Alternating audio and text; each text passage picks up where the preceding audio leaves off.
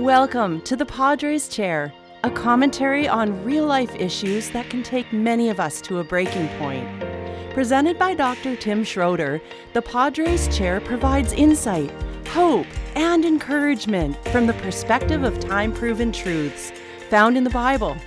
In this six episode podcast series titled Insurmountable Odds, Tim addresses the unusual circumstances surrounding COVID 19, economic hardship, racial tension, injustice, and the honest challenge we all face of knowing how to live well and honorably in 2020. Here's Tim. I was a young pastor facing one of the first real theological challenges of my career. The situation was this half our city was on strike. The economy had ground to a halt. Hundreds of families were unable to pay rent or even buy groceries and the desperation level was high. In an attempt to foster some kind of breakthrough, the local ministerial called a day of prayer for the whole community. Churches everywhere opened their doors and called people to come in for special prayer to ask God for a breakthrough in the employment stalemate. At noon on the specified day, I stood at the back door of our sanctuary, greeting parishioners as they came to pray. I remember it as if it was yesterday. One gentleman came in, shook my hand, and just before going to the altar to pray, he passionately said to me, Pastor, we have to pray that God will break those evil unions. They're destroying our lives and our city. With that, he went forward and knelt at the altar. It was only moments later a second parishioner arrived. He too shook my hand, and with just as much passion, he said, Pastor, we need to pray that God will break those greedy corporations. Their greed is killing us. And with that, he went forward and knelt at the altar, right beside the first gentleman. There I stood at the back, and my prayer was that those two gentlemen would engage only in silent prayers, thinking to myself as they stood there that if they were to pray out loud, this could be the first fistfight to ever erupt out of a prayer meeting. That experience left me with one overwhelming conclusion. It's sure a tough job being God. There you had two devout, sincere, faithful men kneeling side by side, praying in total opposition to each other. It reminded me of my childhood when I would attend prayer meetings hosted by my dad in a small farming community and prayer requests would get shared around the circle, and one lady would ask for beautiful sunshine for her daughter's wedding and, and the picnic that would be the next day. And then the next request would come from a farmer pleading with God to send what he called showers of blessing to refresh the thirsty soil. How does God give everyone what they want? Short answer He doesn't. The underlying issue revealed by those not uncommon experiences is that we all, every one of us, tend to view life first and foremost through the lens of how things impact us. In fact, it's a rare, mature individual who's mastered the ability to take themselves out of the equation and view a much larger picture.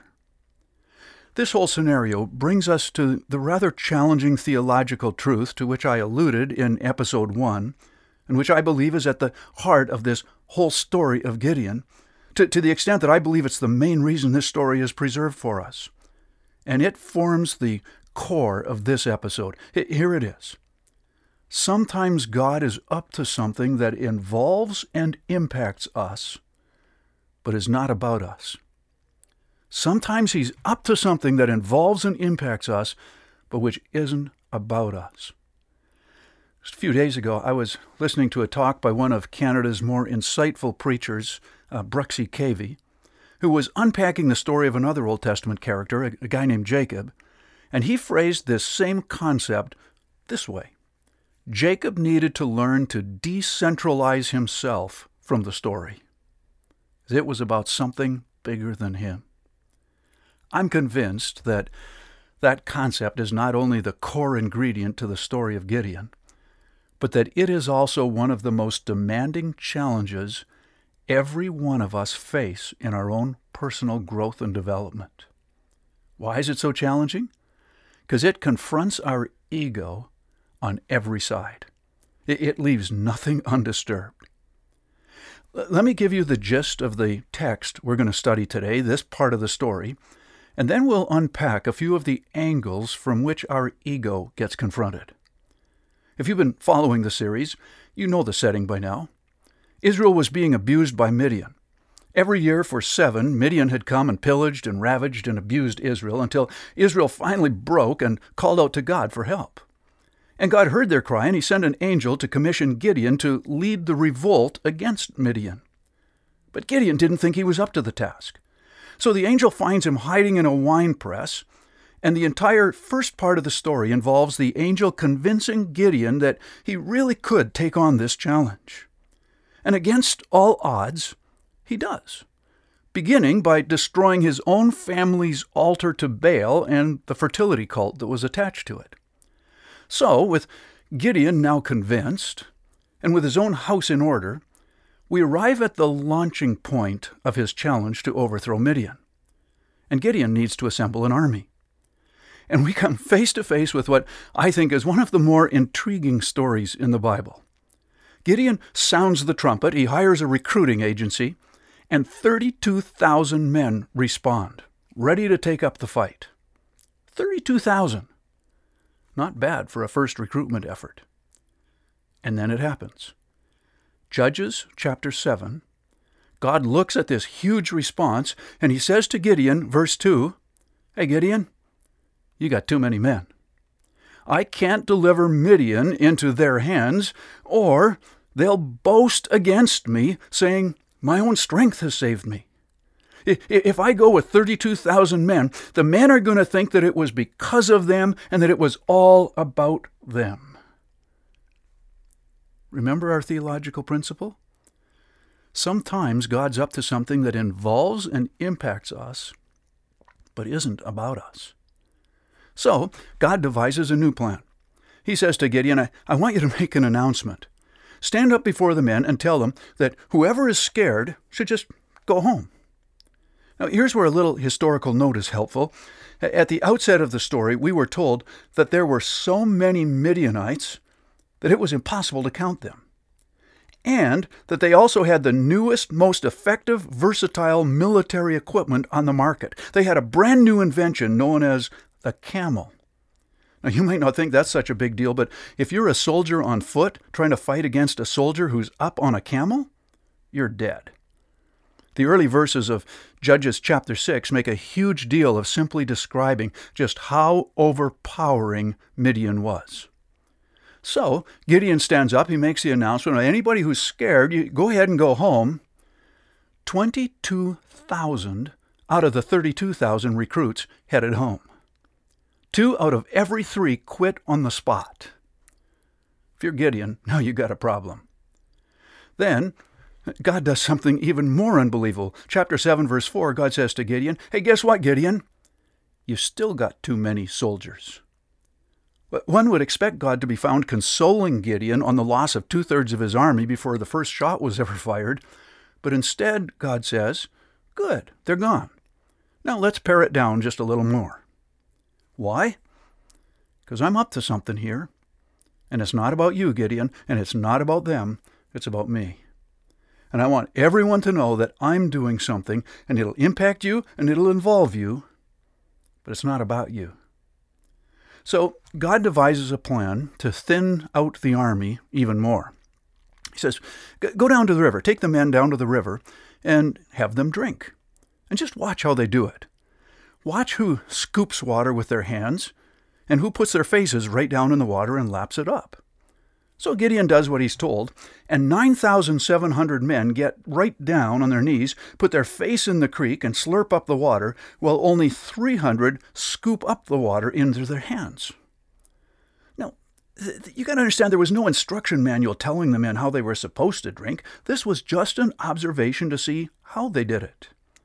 And Gideon watched, and God watched, and God said, Perfect. Send the 9,700 who put their face in the water home. And then comes the clincher, verse 7. With the 300 I will save you and give the Midianites into your hands. 300. Are you kidding me? not at all. Because God says, I'm up to something. And although it involves you and impacts you, this really isn't about you at all. It's all about me. Okay, that's the story. I indicated that the principle behind it is one of the most demanding challenges to growth and maturity you'll ever encounter because it confronts our ego on all sides. Let's take a closer look at that. First, it challenges your sense of self sufficiency. This is so crucial an element to a relationship with God that personally, I don't think you can have a relationship with God until this one is addressed. You can disagree with me on that point if you want, but you do yourself a favor to really, really think it through. It's, if not impossible, then exceedingly difficult to put your life into the hands of God if you're convinced you can do just fine on your own. The story of Gideon is both definite and dramatic on this point. Gideon has the army set and, and ready to go. You've got Israel on one side, Midian on the other. They're about a half a dozen kilometers apart. They're just waiting for the order to attack. And God says to Gideon, and I'm repeating this on purpose, verse 2 Gideon, you got too many men. Too many? Gideon was the underdog by a lot. God says, No, no, too many. Because when this is over, I don't want there to be any doubt as to why Israel won. I don't want there to be any chance for Israel to think that they did it on their own, they did it by themselves. And that is the heart of the story. God wants it perfectly clear that this is His act, that He's up to something that they could never do on their own. Now, at the risk of delving too deeply into detail, let me give you the actual numbers. When this whole, whole ordeal was over, they did a count.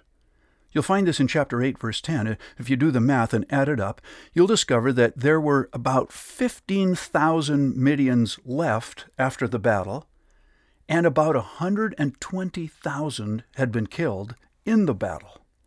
In other words, Midian and their allies had 135,000 soldiers plus camels, and Gideon had 300 men on foot.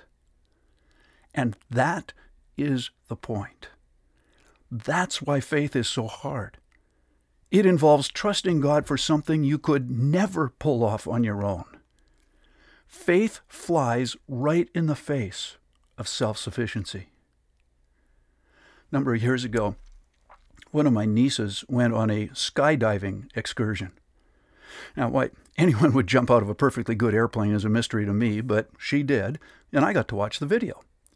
First, they had a little bit of instruction time, and then they got into the airplane. And the instructor coached them, and we could see on the video as they wiggled out of the plane, they hung on to the wing strut, and then as the video continued to roll, I noticed that the instructor stepped right to the edge of the airplane and that he was wearing a pair of great big boots. And after watching the video, I said to my niece, like, what was with the big boots this guy had on? Oh, she said, about half the group, when they got out there hanging onto the wing strut, wouldn't let go, so he just kicked their fingers loose. Pretty obvious point, isn't it? You can't skydive unless you're willing to let go of the airplane. You can't fully exercise faith in God until you're willing to let go of yourself and what you are able to accomplish on your own. So here's something to ponder, and I mean to really ponder. Is there anything about the way you're living today that would change if you didn't even claim to believe in God? Are you doing or attempting anything at all in your life that you can't do in your own strength? You see, faith always confronts self sufficiency. But that's not the only angle. Next, you'll notice that this theological principle challenges self centeredness. Now, again, I'm fully aware I'm reading the same verse over and over for you today, and I'm doing it with no apology because it's that important. But this time it's the last line of chapter 7, verse 2, where, where God says, I can't deliver Midian into their hands. He's saying this about the army of 32,000, or Israel would boast against me, saying, My own strength has done this, my own strength has saved me. God puts his finger on the innate tendency of every single one of us to make every story about us. And sometimes he has to take extreme measures to convince us otherwise. If you think I'm overstating this, let me just ask you when you're part of a group and someone takes a picture of the group, when you receive the photograph, who's the first person you look for? We all do it. And I guarantee that if the other 26 people in the picture look perfect, but we have our eyes closed, we will say that's a terrible picture. There's something seated deeply inside every one of us that causes us to believe it's always about us. I'm, I'm chaplain to the Royal Canadian Mounted Police. I've been significantly involved in the world of policing for more than 30 years which I tell you simply to explain that what I'm about to say is based on the fact that I have spent thousands of hours in the front seat of a police car. And this still causes me to smile every time it happens. When you are driving in a marked police car and other drivers first see you, they take their foot off the gas and touch their brakes nine times out of ten. It's totally amusing to watch. All the brake lights go on when you get noticed. You, you, you know it's true. You do it too. You just assume it's about you. Even if you're not speeding, you slow down. And the truth is that nine times out of ten, the police officer's on something totally different. It's another call. He might be looking for a missing person, might be responding to a break in or an accident. Could be a multitude of reasons that car is on the road that has nothing to do whatsoever with you. And yet your first instinct puts you in the center of the story. And God says, if there's one thing I need to break Israel of, it's at this point. And if there's one thing he needs to break you and me at, it's at this point. I, I said a few minutes ago, I believe the core concept of this story is probably the biggest challenge to personal growth and maturity there is. That's no exaggeration. This principle, it, it'll affect your marriage, it'll affect your relationships at work, it, it'll impact how easily you get discouraged when things don't go your way. There's almost no area of life untouched by whether or not you're able to get over yourself. Learning that you're not the center of the story is a massive sign of maturity. And gaining the humility to realize that it's actually all about God, man, that's a game breaker. So here's an exercise. I, I just challenge you to participate in this. See how often you catch yourself in a day thinking something is about you that in reality has very little to do with you. Uh, just try it. See how often you put yourself in the center of a story that isn't about you at all. Learning to make that distinction is a significant growth area and mark of maturity. Okay, one last area confronted by this principle. It challenges self motivation. A moment ago, I said this impacts how easily you get discouraged when things don't line up the way you wish they would? Well, there's a definite flip side to that. Just take one more look at Gideon and God. In the middle of chapter 7, this is just before the battle, God says to Gideon, Are, are you still scared? That's what's known as a rhetorical question. I mean, the odds were 300 to 135,000. Of course, he was scared. So God says, Take your servant and just sneak down to the Midian army camp and eavesdrop there for a little bit. So Gideon does. And the text is alive with vivid detail. It, it, says in verse 12 that the Midianites and Amalekites and all the other eastern peoples had settled in the valley. They were thick as locusts. Their camels could no more be counted than the sand on the seashore. Like, it's quite a scene. Showing Gideon that is hardly a technique I would use to motivate him to attack. And once again, that is the point. God wants Gideon to be completely overcome with his own inadequacy, and completely motivated by his deep faith in God. So God says to Gideon, Go down there with your servant, eavesdrop. And he does. And he sees these overwhelming odds, but then he hears one Midian soldier telling another about a dream he had the previous night and how a round loaf of bread came rolling down the hill and smashed their tent. And the guy's friend plays dream interpreter and he says, That's got to be that that Gideon guy is going to smash us dead. And Gideon comes face to face with the reality that God was doing something that Gideon wasn't even involved in, and he just gets to be a part of it. And few things are more motivating than understanding that you just to get to be involved in something God is up to. Sometimes God's up to something that involves and impacts us, but isn't about us. Figuring that out is one of the most empowering lessons in life, but it's not learned easily. It challenges our sense of self sufficiency, it uproots our self centeredness, and it interrupts pretty much every aspect of our lives. Yet once it's learned, it motivates and inspires and encourages us to engage things we'd otherwise never dream possible. When we let God be God and play our assigned role, there's a freedom found in no other place. Well, the stage is all set. Next episode, it's time for action. Thank you for joining the Padres Chair. We hope that you walk away from this moment with lots to think about and some deeply ingrained hope. We look forward to having you join us for the next episode.